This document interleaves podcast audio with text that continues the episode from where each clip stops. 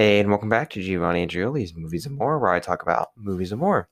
All right, everyone, welcome back to the show. Today I'm here to talk about a movie with a very creative premise that I think is pretty cool, and that is The Kid Detective.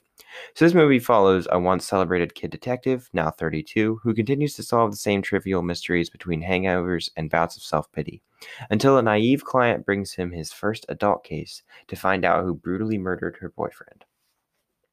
All right.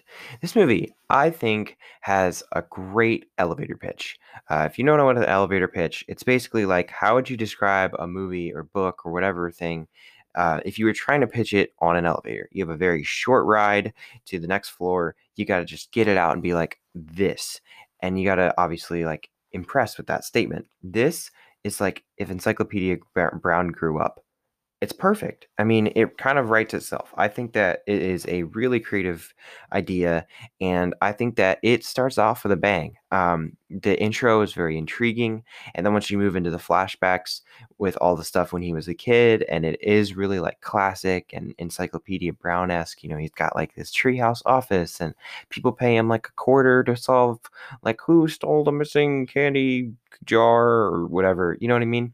And then uh, I like how it goes from that to kind of taking a turn and getting pretty dark to to the point where like you know you've had all this stuff where it's like it's cutesy and and it's like kind of it's like goofy but in like kind of a corny and fun way. It's like okay, sure, they pay for him to have his own office and like he has a kid secretary and like all this stuff. But then when it does take the turn into the more realistic and it uh, it shows you kind of the darker side of this and how everyone is counting on him to save this this girl and he just can't. He he just can't solve this mystery.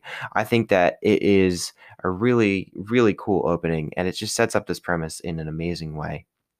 Uh, a lot of the production design is also very good. I like how much the town has changed and degraded um, little touches like how kid is scratched out on his door so detective is like off center like that's something that you know you'd probably just be like why is that like that? It, but then you kind of think about it and you're like Oh, oh, that's actually really cool. A lot of those details just made this world feel so lived in, and, and I was really impressed by that. The character of this town also, like it, it really feels like a lived in place. You kind of understand what the people are like that live here. Uh, you get a little taste of like all the different shops in the area and all the different like locations, some of the more famous um, you know ne'er do wells like the Red Shoe Gang and stuff. I thought that stuff was really cool and and really fun. I thought that they just did a really great job of creating this world, and they they do a good job of showing you what uh, his life is like now, and how he's just kind of fallen into this self destructive pattern, and how he's really hit like a lull in his life. I thought that all that was very well done. I also really like the point at which this girl enters his life. You know, she's like all of a sudden here and, and wants him to help her solve the mystery of her murdered boyfriend and how that cho- totally changes uh, what his life is is looking like you know all of a sudden there's kind of hope he's finally moving on to solving a real adult case uh, the conflict that that brings him into with his family at certain points and the decisions that he's making uh, based on that. I thought that was all really well done, and their dynamic when when they play off each other as they're trying to solve the, the mystery. That was all uh, very entertaining. Like they they have good screen presence and they have good chemistry together. They're really funny. A lot of the encounters when you know they meet some of the teenagers, I thought that that stuff was well done. I like the the meeting with the butcher kid was hilarious. That was honestly probably my favorite part of the entire movie. Uh, that was just such a, a, well set up joke, and then when they actually paid off, it was oh my god! I I laughed out loud. I was watching this at school, and I just looked like an idiot, but honestly didn't care. It was hilarious. Uh, the the meeting with the with the other kid, um, like the the chubbier kid who's like really badly whispering this the secrets. That was hilarious. Uh, I thought all this stuff was was really funny, and it it has a lighthearted tone in the beginning, and this is my major problem with the film. I think it really needed to pick a lane because I was enjoying this movie the whole way through. There was so much about it that I really, really liked. Like the whole thing about like you get that brief flash of that one mystery with the leader of the Red Shoe Gang where it's like he couldn't have stolen the thing, he was allergic to peanuts or whatever it was. And then when you get to him meeting the Red Shoe Gang later, um, then that's also uh, there's like the the sign that says like no nut products or whatever. I was like, oh, that's a funny callback, you know.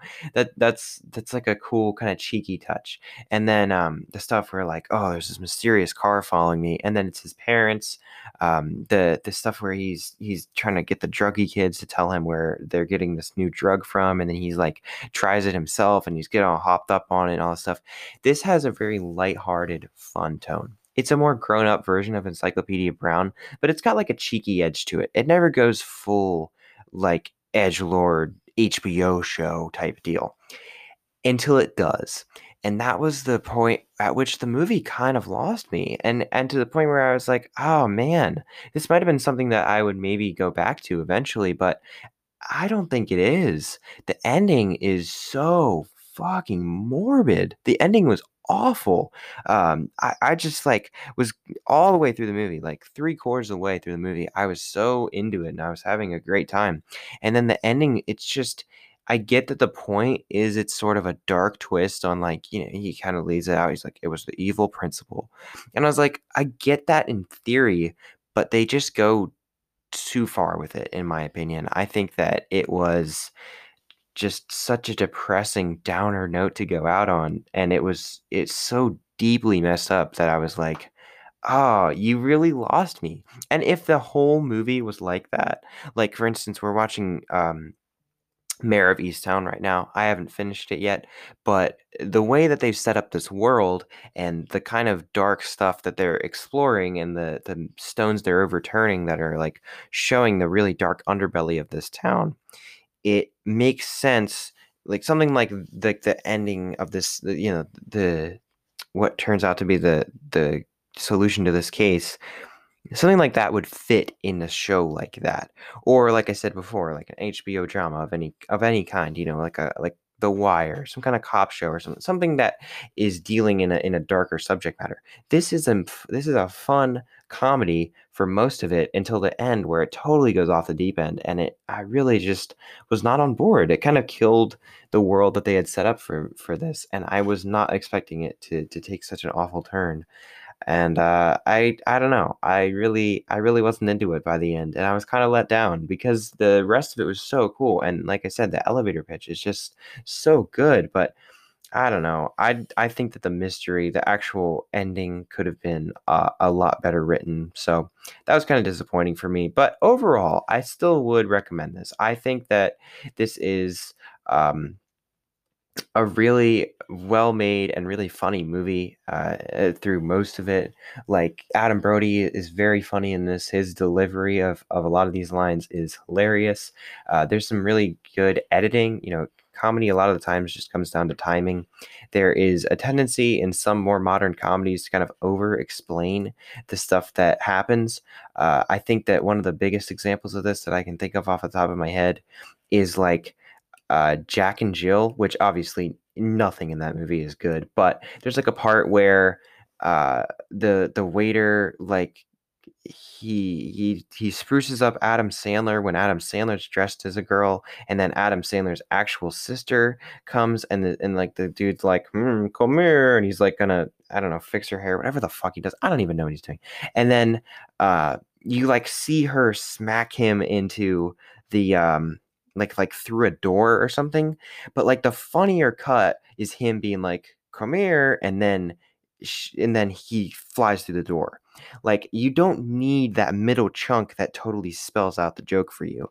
I know that just seems like totally unrelated, but like there's a part in this movie where he's hiding in um in the closet of like one of the kids he's investigating, and then uh, you you see him sneeze, and then it hard cuts to him in the police station, and that was so funny. Like you don't need like him, you know, the the the girl telling her her parents, and then her parents being like, "What the hell?" and calling nine one one and all that stuff, and then the cop car coming. You don't need any of that context. Just with that cut, you completely get and everything that happened in between, and you can fill in the the gap and it is so funny. That was such a great, like, comedic timed moment. Uh, I thought that overall, this movie has a lot of things like that, and it's just very well done.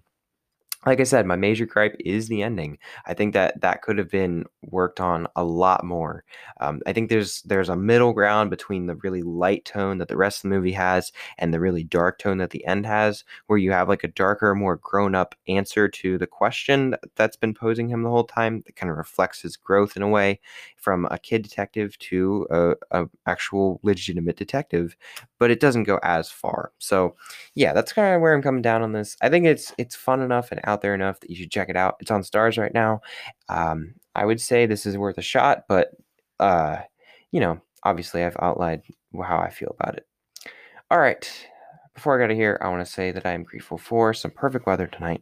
Uh, I am a sucker for really great weather at night. I don't know what it is, but when the night's just quiet and there's a nice breeze going, the temperature is perfect, everything, something about it that once the sun goes down, I just love it. I could spend so many hours just out in that perfect part of the day.